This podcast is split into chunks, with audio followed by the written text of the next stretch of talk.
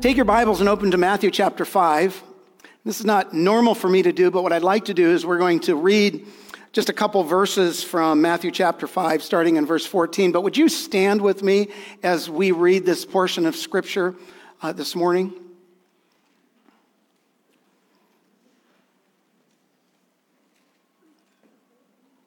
Jesus speaking says, You are the light of the world. A city set on a hill cannot be hidden, nor do people light a lamp and put it under a basket, but on a stand. And it gives light to all the house.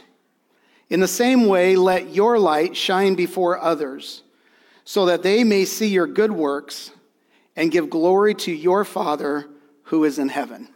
You can be seated. Now, this is, a, this is part of Jesus' Sermon on the Mount, which is um, a, a sermon that Jesus did for, for common people. It actually takes up three chapters in the book of Matthew. And it really is his longest talk on the explanation of what it means to be a Christ follower and what it means to be a member of his kingdom. It's the Sermon on the Mount that most notably tells us the way that we live that is so different than the rest of the world. In Jesus' time, the people of his day understood something called Tikkun Olam. Tikkun Olam. It's Hebrew, and it was to convey that there was a people, the rabbis, the, the Pharisees, the Sadducees, that brought something to life. And it literally means for the sake of a better or the betterment of society.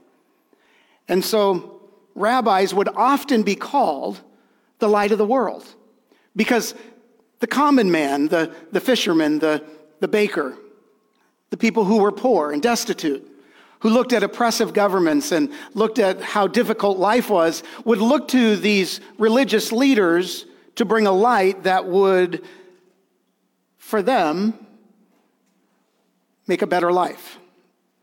And so, Jesus in the Sermon on the Mount, he's not talking to the rabbis. He's not talking to the politicians. He's talking to the common man. He's talking to the fishermen. He's talking to the bakers. He's talking to the peasants. He's talking to the, to the housewife. He's talking to people who, who, in all worldly standards, don't have the, the, the kind of life that the whole world goes after. And it's here that he looks at the people and he says, You are the light of the world. You are the ones for the sake of a better society. Now, if you're reading this verse in Greek, the word you at the very beginning of it. In fact, if you're, if you're taking notes or you have got a Bible or you got your Bible out, I'd highlight that word you because in the Greek, that word is emphatic. It should be bolded beyond bold because Jesus is making a significant point here about you being the light of the world. One commentator said that that word you could literally be translated from the Greek to say you and you alone are, are the light of the world. And it, and it was here as I was studying and praying over this last really week and a half that the Lord stopped me and said that my people, you, me, we need to get this part. The, the, the word you needs to be emphatic that Jesus is talking to us individually. That you and you alone are the light of the world. Let me say that again that you and you alone are the light of the world. Do you feel a sense of weight that comes on you when you hear those words? Because all of a sudden, something changes about you. It's not for the other guy. It's not for someone else, but it's for me. And so the, as, I, as I'm just wrestling, and I'm, I'm telling you, I had hours wrestling with the Lord on this, especially when it came to our connect. And the Lord says that, that while this is a biblical truth, this really is a universal truth. And I, and I want you to see it this morning. It's our connect. And it's simply this that identity empowers function. Identity empowers function. Now, I want to break that down a little bit for you because that can kind of seem like a lot here, but it, it's simply what it means is who I am determines what I do. Who I am determines what I do. You are the light of the world. Who you are determines what you do because identity, it empowers function. So Jesus in John chapter 8, he's having this discussion with the rabbis. And, and, and there are moments in scripture that, man, if I could be that, that proverbial fly on the wall, or in their modern day, I could be that, that little fly drone that listens, listens in without anybody noticing so I could see the reactions. Jesus, Jesus looked at the rabbis and said, said to them, you are of your father, the devil. He was proclaiming an identity to them. And how did they respond? If you know the story, they responded and they said, No, we are, our father is Abraham. They were declaring their identity. This is my line. This is who I came, came from. And Jesus said, If he was your father, your function wouldn't be trying to kill me. But because of your identity, get this, because of your identity, he's saying to them, you're trying to kill me. And what you find later on, he says, You shall know the truth, and the truth shall set you free. And if you've often wondered what supposed truth you're really trying to get a hold of, I want to tell you this morning the truth that Jesus wants you to get a hold of is your identity, who you are. When you understand who you are, it changes what you do. And so we live in a world where people are really, they're, they're really trying to, to create their identity. They're, they're, they're, they have a certain kind of job because their job is their identity. I, uh, of course, I'm, you know, I, I take my identity, and I put it in a bunch of 19 year olds in my Spanish class. And, and I don't know how many of them are followers of Jesus, but I know one young man that I pray for that I, I, I just feel for him because he's struggling with his identity. He, he's in darkness, and he doesn't know that his father is the devil. And so he searches for an identity because there's a belief that we can create by what we do our identity. We live in a world where that we're, where we tell, you know, five-year-olds who can't even drive a car that you can choose your identity and your sexual orientation in your in, your, in the sex uh, biologically. That identity is born out of the father, the devil. Because darkness in that identity doesn't know where to go, doesn't know where to do. Their function is always wrong. If you think about the best person that you can in the world, if they're not a follower of Jesus, their father is the devil. And so their works will be of the devil. We even know that, that, that uh, the Antichrist is going to come as an angel of light. And people are going to go, there's good, that's good. They're going to look at his function and they're going to think his identity is different. But I'm here to tell you that Jesus, when he is in talking about this in John chapter 8, he's saying that our identity, when we know the truth, and we know the truth about our identity, if you're not a follower of Jesus, if you've not said yes to him, if you've not done what took place here this morning, exchanged your old life for a new life, then your father is Satan. Now, you might be going, Well, I'm Texan and nobody is my father, but I'm Texan. That's a lie from the pit of hell. And you could say that about America, you could say that about Kenya, you could say that about Korea, you could say that about any country. Our identity is critical. And so if you, in this, this election year, think that you're going to vote somebody to make the identity of our country correct, you're as lost as a ball in high weeds. Because don't look for someone else to be the light of the world. You're the light of the world. In other words, I'm taking on an identity that says, I am a keeper of the flame. Because there's no in between. There's either children of Satan or ch- children of Christ. No in between. But the moment you become a child of Christ, it doesn't matter how much schooling you went to. It doesn't matter your, your ethnic background. It doesn't matter the color of your skin. Jesus said, You're the light of the world. I want you to catch this because this is really where we grow here. And it starts with what I am. And this is the great struggle as I talked about in the world. But again, Jesus, I'll keep saying it over and over again. Jesus said, You are what? The light of the world. But not just a light, the light. You are the light of the world. It's, it's not just you individually. The light of the world is Christ. And so it is you that show people how to truly live. It's your light that ultimately shows people the betterment of society. Want that to sink in a little bit. Wherever you go, whatever you do, when you understand that you are the light of the world, you're going to go into that circumstance, into that place, whether it's work or home or the marketplace, wherever it is, knowing that you are the light of the world. It's who I am. It's who I am. Because who we are, our identity, it empowers our function. And for an understanding of who I am, I often also have to understand whose I am. When I understand whose I am, it makes the who I am a whole lot better. Because the light, all light has a source. It's not something that's random. But because we have said yes to his life, our identity has come into the Father of lights. And now I am you are the light of the world. And I want you to get this you are not your job, you are not the color of your skin, you're not the person it says you are on your driver's license. My identity, your identity, is Jesus. More of Jesus, less of Rich. Now, there are the mornings that Clarissa says that more than others. Because we all have an idea of what light looks like. Because light is illuminating, light allows us to navigate. Life light makes life better.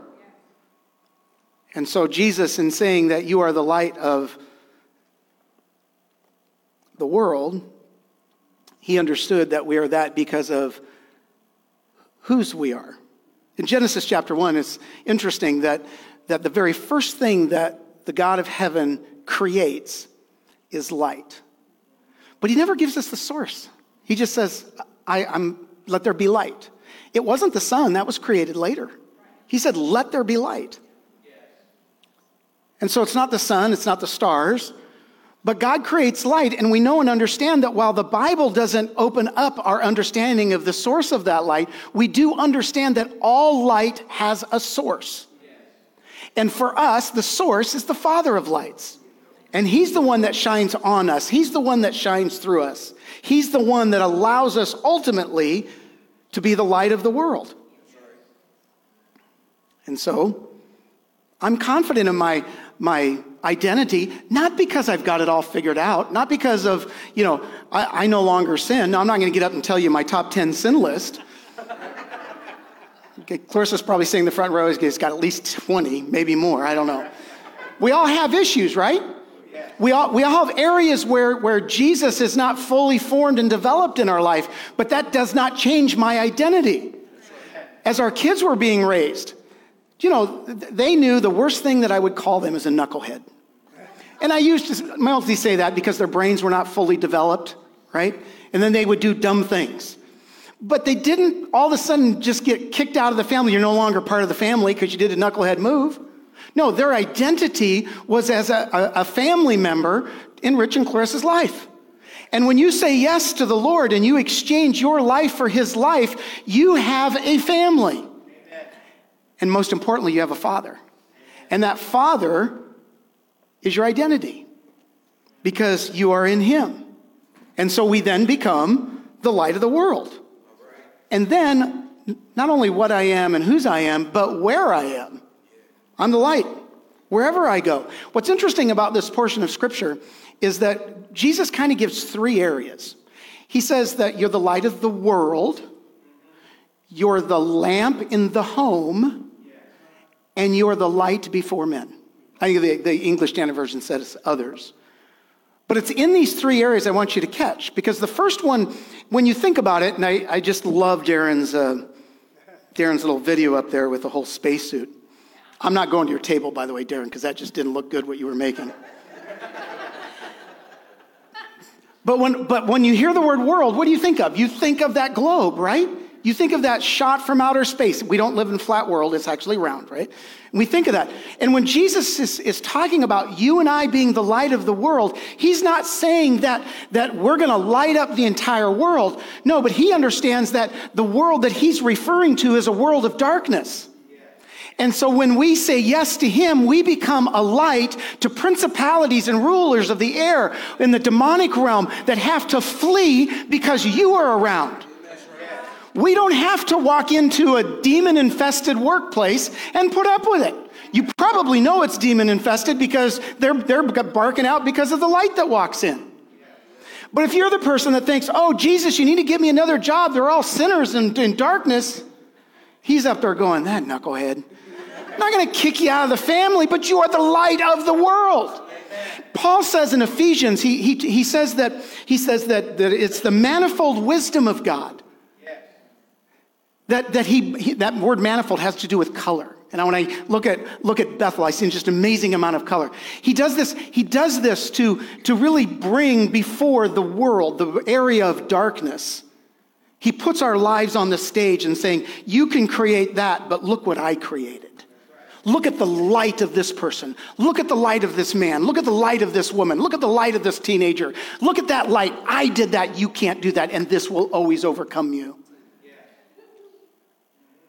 Because in that scripture, it says the manifold wisdom of God being made known to the principalities and the rulers of the air. Your life is speaking to the world every day. And when we say, wherever we go, I'm the light of the world, we walk with that confidence and we understand whose we are. Darkness, it runs. You may not see it, but I'm telling you, darkness runs. Because darkness can't overcome light. Nowhere in history has that darkness ever come light. You, you think about the amount of times the, that the church has been tried to be extinguished by Satan through oppressive governments, through whatever it might be, trying to, you know, to, to wipe out the, the, any resemblance of the body of Christ. Has it ever succeeded? No. Because darkness can't overcome light, but light always overcomes darkness. And I want you to, I want you to get this. When, when, when you think about darkness, listen, darkness is death. Darkness is death. Light is life. And you have to understand, you and I, if Jesus doesn't come back, we're going to see death, but we're never going to taste it. we're never going to actually ever move into the dynamic of death. We'll see it because, you know, these bodies got to go to the wayside and go on the ground and be raised to something greater. But here's the reality because of who our identity is in Him. That light of life is something that we will forever get to enjoy. But then there's the house. It's, it, we're ta- now we're talking about when you get home and the door closes and there are no church folk around. When you get up in the morning and you just happen to be in a bad mood. Whatever it might be. Jesus says it's in the context of our home that we don't want the bushel to be put over the light. That's the basket. Dr. Oswald Smith said it this way The light that shines the furthest will shine the brightest at home. I've done, I don't know how many funerals, I've been part of funerals, been to funerals, and it always grieves me when the eulogy that's given isn't predominantly around, around the light of Christ that was shared through that person. I don't care if, if, if I go on to be with Jesus before he comes back. I don't care what other people say. I want the people who lived in my home to know that I was a Christian, that I live the light of Christ because I am the light of the world when no one else is around. That's my identity. I'm not in the world trying to search for another identity. It doesn't mean that the enemy doesn't kind of come in and bring temptation, but the reality is for me, I'm the light of the world because my identity is in Jesus Christ and Him and alone. So if you struggle in the, in the, in the home with the light shining, the Lord wants to do something here to, this morning. We'll get to that here in a few moments, but I just want you to allow the Holy Spirit to, to challenge you there. But the last thing he says, it says, before men. This is where a good friend of mine, Tom Garza, now pastors a church in, uh, in Holbrook, Arizona, his favorite statement was, You just need to get mustache to mustache. It, light before men isn't a distant thing. This is this one on one. And this is, this is the place ultimately that, that our life uh, is, being, is reflecting and being seen by others. And as we, as we do that, people wonder why are you that nice? Why, why do you respond in a kind fashion when the rest of the world responds in a hateful, spiteful fashion? Why are you willing to give of your time when no one else is willing to give of your time? Give of their time. Why are you willing to give of finances when other people aren't willing to give of finances? I know that our government says that TikTok is from China and they're spying on us, but I don't worry about the Chinese government spying on me as much as I do others. So I like TikTok. And I follow this guy on TikTok. He's in uh, St. Paul, uh, St. Paul, Minnesota, and uh, he just walks into restaurants and he says, "Hey, uh, how much will it cost me for 50 hamburgers?" And then they're all wondering what's going on, and all he's doing is taking the hamburgers out to homeless and going and feeding them. He's letting his light shine before men. We call that igniting change around here, where we look for opportunities to let our light shine. You do that because, because you're not living for a paycheck. You're not, you're not striving for a retirement. You recognize that our identity is in Him, the Father of lights. And so, what I do is just not for the here and now because I may see death, I'm not going to taste death.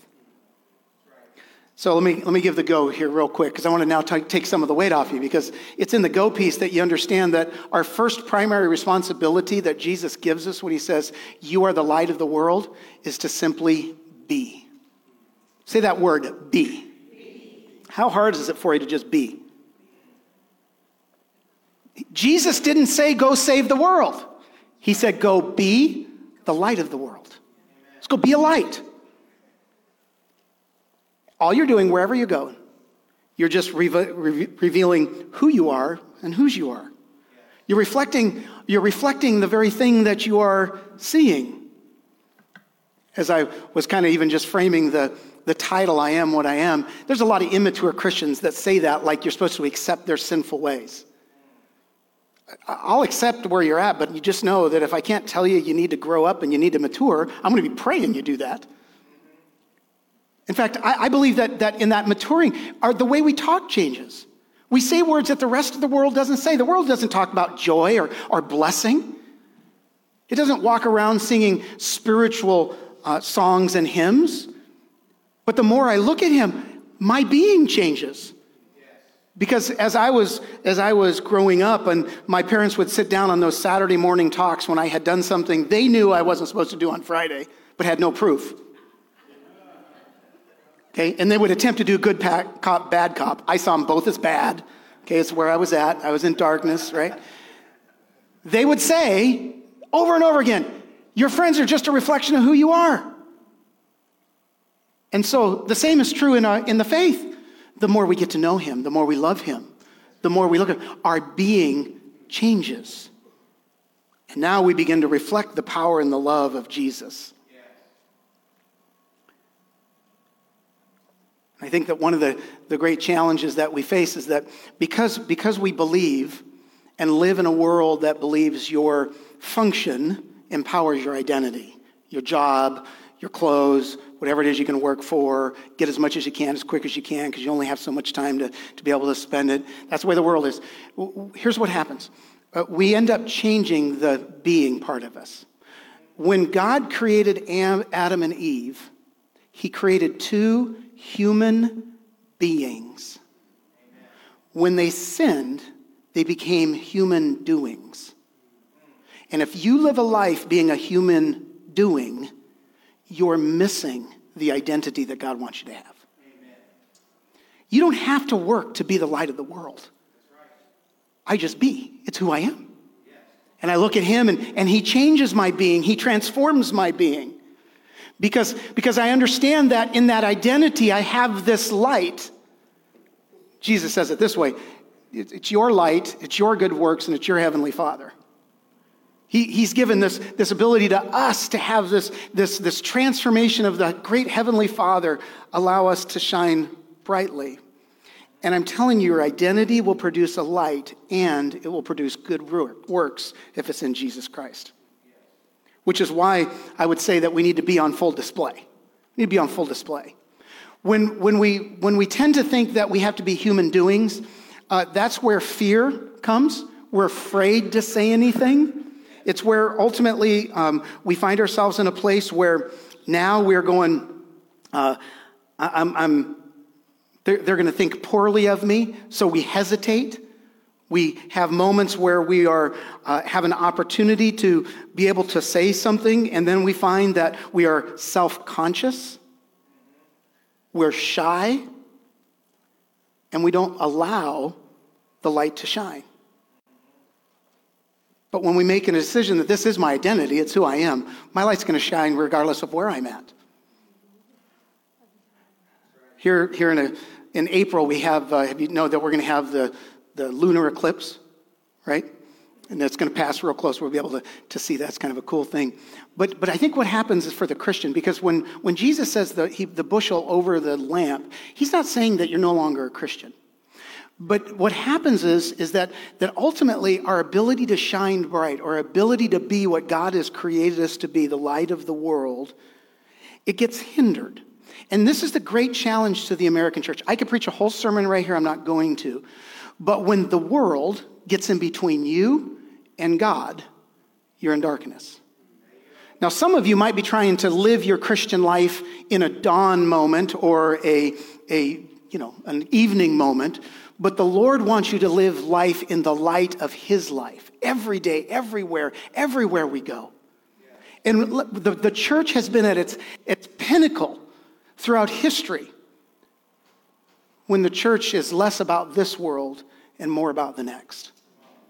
And so we have to, we have to let it shine. So the result of that is we then be, we, we're people who are, uh, that we're, we glorify. We're ones who glorify everywhere we go. Who are we glorifying? We're glorifying the Father. It was actually in the, in the 1640s that the, there were 151, they say, theologians that began to struggle with this, this question of who we are as Christians and why God doesn't just uh, get us saved and take us to heaven. Wouldn't that be really nice if that just happened? Get saved, go to heaven. That person got saved, went to heaven. Doesn't work that way, does it? Because we're still here right? And so they answered to And this is, it's out of this that what is known as the Westminster Confession came. And they, they said just simply this our chief end is to glorify God. And Jesus says, when you're the light of the world and your light is shining and people see your good works, what do they do? They glorify their Father in heaven. God is glorified. And so our identity, it empowers that function. Our identity informs me of who I am, the light of the world, because of whose I am. So wherever I go, I can be, I can be on display, and I can be glorifying. There's an old story of a little boy that went to church with his mom, and it was, a, it was an old church that had the stained glass windows down the side, and, and it was common in the stained glass windows that they would have the, the gospel message actually found in the glass. And, and the little boy, he looks up at his mom and he says, Mom, who are those people in the, in the window? And his mom says, Oh, son, those are the saints of days gone by. To which the little boy ponders for a moment and he goes, Oh, I know who saints are.